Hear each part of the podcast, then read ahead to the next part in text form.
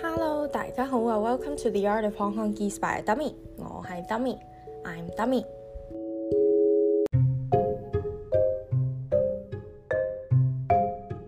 Father's Day，父親節 is coming very soon。I wanted to do this episode a little early because then you have some time to practice what to say to your dad. And also, the Dragon Boat Festival is coming very soon, so I have lots of content to go through this month. I wish every father here an early happy Father's Day. 父亲节快乐！父亲节快乐！父亲 is father. 节 means festival. 快乐 means happy. 父亲节快乐。This episode, I'll be sharing some stories with you, and at the end, I will let you know a couple of things that you can say to your father on Father's Day in Cantonese. Every father, 爸爸 or daddy, plays a different role in a family. Fathers are definitely not any less important in a family than mothers or anyone else. Traditionally speaking, fathers, baba or daddy, are a symbol of power and respect. Although the lines uh, between the gender roles are seemingly becoming more and more blurred in families, in Hong Kong, we kind of have this very interesting balance of being modern and yet preserving the traditions. Not gonna lie, perhaps being a traditional dad is getting increasingly hard in the modern day world, and I'm totally acknowledging it. Kudos to my dad, my baba, my daddy, who spent years accepting me for who I am. And you might have heard similar stories from other Asian communities. Uh, my dad also had a very hard time accepting that I have tattoos, uh, but they are actually very hidden, but still. And first, I kind of want to explain a little to you about why some Hong Konger dads, including my own, have such a difficult time accepting their children in modern day Hong Kong. So we have a better understanding of why the worldviews crashed between the younger generations and the older generations.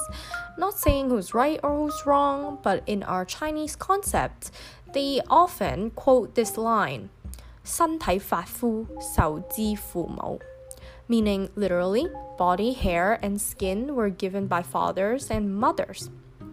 This line is quoted from Hao Ging, and in English is the classics of filial piety.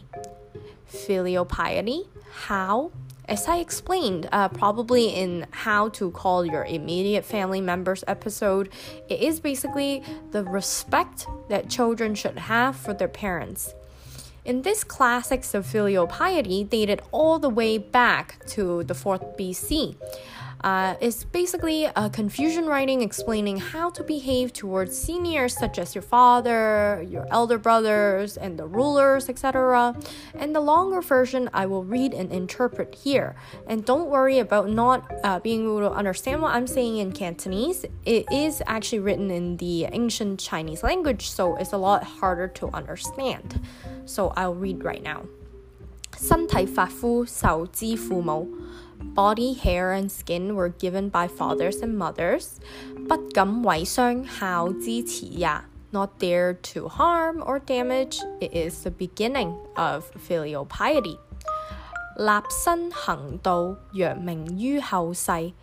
when you can stand on your own and walk the right path, shine through and be significant to the next generations, 以显父母孝之终也. To show the glory and honor of your parents, it is the goal of filial piety. So, in essence, it's kind of like living your life carrying your family legacy. So, for easier comprehension, it's kind of like similar to back in the days when people used to call, uh, I mean, people used to say something like, oh, you know, I am John, the son of Adam, or, you know, the origins of last names like Johnson, meaning son of John, or uh, Samson, son of Sam, etc for myself growing up, uh, the selfish me would definitely think that, oh, yeah, like this is such a terrible way of thinking because I would think, like, kind of made the concept of filial piety sound like all my work belongs to my parents and I'm constantly bound to act a certain way so as to not embarrass my parents. And of course, uh, now I understand why they think the way they do. Uh, with more understanding of each other and the history, it becomes pretty apparent that these learnings are deeply ingrained in us. Even though we might not strictly follow these guidelines in modern day life, uh, and definitely, uh, sorry, dad, I totally did neglect your feelings when I was younger. Um, but it is quite an interesting dynamic between fathers and their children.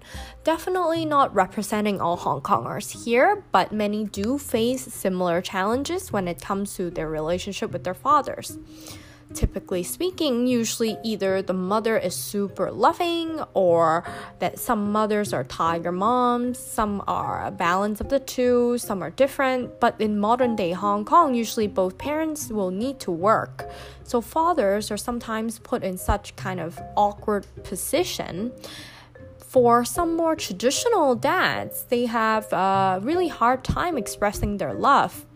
Now, there's this very interesting saying in Chinese, 无仇不成父子.无仇不成父子 literally means without hatred cannot become fathers and sons.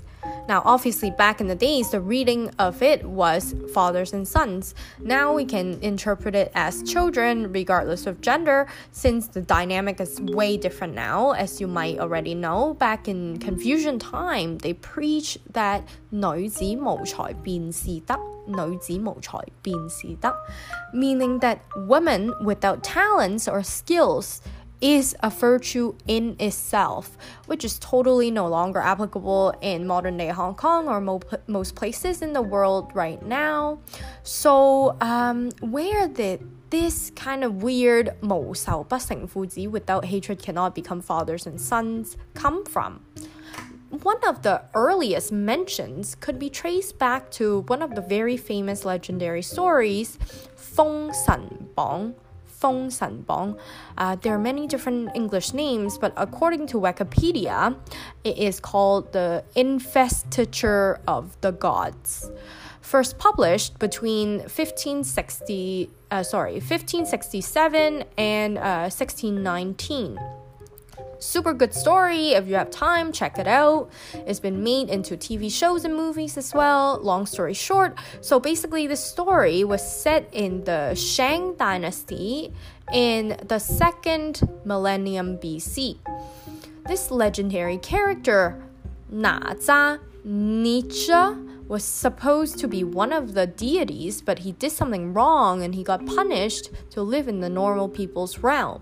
So he was basically in his mother's womb for three years. Uh, when he was born, he was kind of like a fireball like creature, and his father thought that he was like an evil entity. And because he was particularly naughty when he was young, he killed the dragon king of the East Sea he was banished from home. And later, he learned from a teacher that he's got to kind of be responsible for his own actions. And in order to repay, he did this thing called 削骨还父,削肉还母.削骨还父,削肉还母. I'm sorry for the graphic imagery here, but the literal meaning of this will be kind of like shaving off the bone to repay his father and shaving off the flesh to repay his mother. So eventually, Na Zha Nezha uh, told his mother that in her dreams to build a temple for him so then he could get his body back. And turned out, basically, after he got his body back, he was still continuously fighting with his father. Now, bear in mind, this is story meant to be some kind of allegory.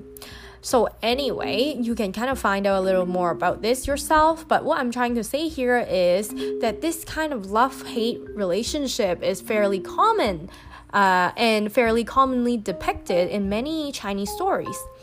And I guess in the Western ideologies, it can be pretty common as well uh, which is usually basically explained by Oedipus complex, where the envy is often aimed at the father and the affection is often aimed at the mother.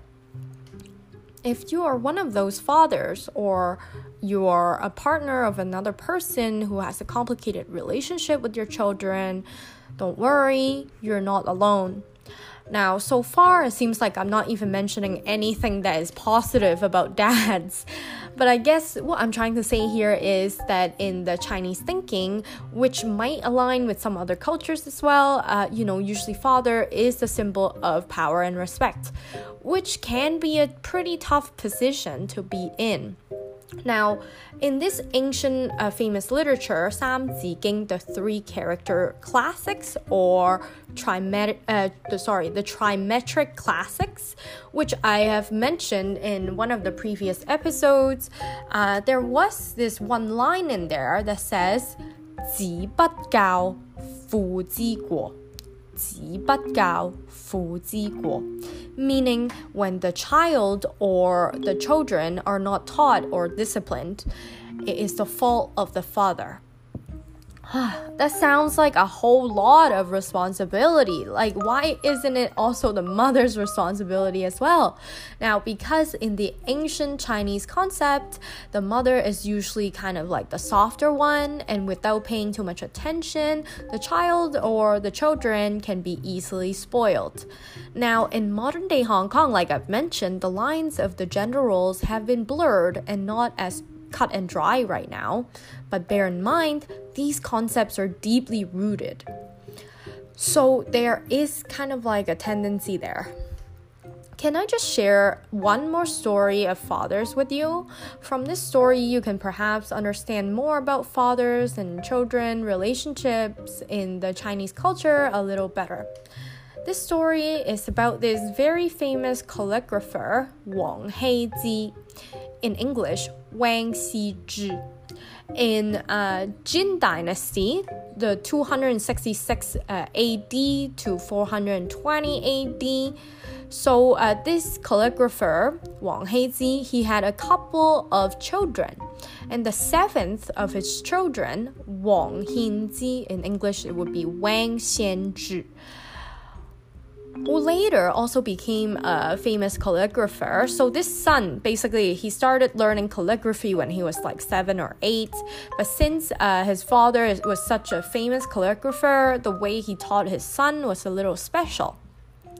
When the son used to practice with like a lot of concentration, the father would kind of sneak behind his back and kind of took his feather pen away to kind of test whether or not his son's grip was strong enough. So once he asked his mother when he could actually finally finish practicing calligraphy. His mother said to him, As long as you can finish all these 18 giant jars of water, your writings will be strong and beautiful. And so then the son turned around trying to check these like water. Uh, and then his father was kind of standing in the back, very sternly watching him. So uh, therefore, uh, because of this, he practiced five more years of calligraphy, and so then five years later, he brought his work to his father, was hoping, you know, to get some kind of compliments from his father. But who who knew that his father didn't even say a single thing? He only made a tiny little small mark under the word "dai," meaning big. Then he returned it back to his son the son then brought his work to his mother, hoping for some kind of compliments as well.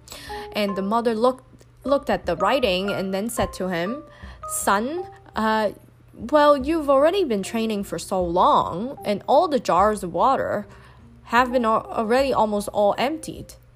And it looks like that only the word dai, meaning big, is actually up to your father's standards. The son heard and he felt ashamed. He then understood that he needed to go so much further in calligraphy. He couldn't simply rely on his father's success, and he also learned to be more humble. Eventually, he worked really hard and became famous himself. Now, I hope that you enjoyed these stories and perhaps start kind of understanding a little more about why Chinese fathers tend to act the way they do. And not saying uh, what method is right or wrong, just kind of putting it out there. Please take whatever you find useful.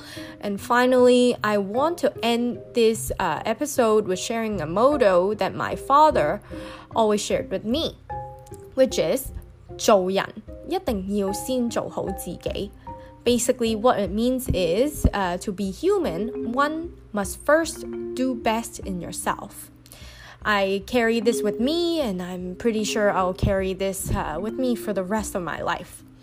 Now, finally, I'm wishing all the fathers here an early 父亲节快乐。父亲节快乐，Happy Father's Day. Now you can say thank you to uh, your father, and I'm saying thank you to all the fathers here.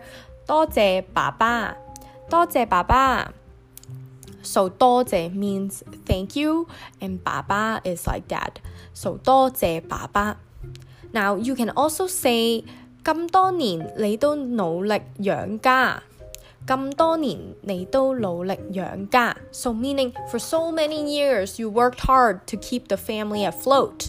So I'll repeat，咁多年你都努力 养家。Okay, then you can say 等我 carry 翻你啦，等我 carry 翻你啦。So, meaning, let me carry you now. No, you didn't hear it wrong. Uh, the English word carry is quite often used in Hong Kong Cantonese right now. So, let me repeat that. 等我 carry 翻你啦. So, you know, it's nice. I think, you know, dads would like that. Um, and then you can also say something like 爸爸我锡晒你 meaning dad I love you lots and the word "sek" means kiss in uh, Cantonese, but we often use it to mean love. Uh, so, like I mentioned in, I believe, um, the Valentine's Day episode, the word love, ngoi, in Cantonese is quite heavy. So, I'll repeat. 爸爸，我锡晒你。爸爸，我锡晒你。Now, Obviously, if you don't mind the cheesiness, you can also say 爸爸，我爱你。爸爸，我爱你。Now, same meaning, Dad, I love you, but this is just slightly a little stronger than 我锡晒你。So, 爸爸，我爱你。 Okay, we're done here. So I'm hoping that uh, you guys had a pretty okay time or uh, yeah, I guess not so okay time right now. But yeah, like I'm hoping that things will get better. And yeah, thank you so much for listening. If uh, you want to check out my Facebook page, it would be The Art of Hong Kongese by a Dummy. Uh, and then uh, I have all the written materials on my website. It is www.theartofhongkonggeesebyadummy.com and I will link uh, all the all the stuff on there so then you can look it up. Thank you so much for listening. Uh, I will see you next time on The Art of Hong Kong Kongese by Dummy.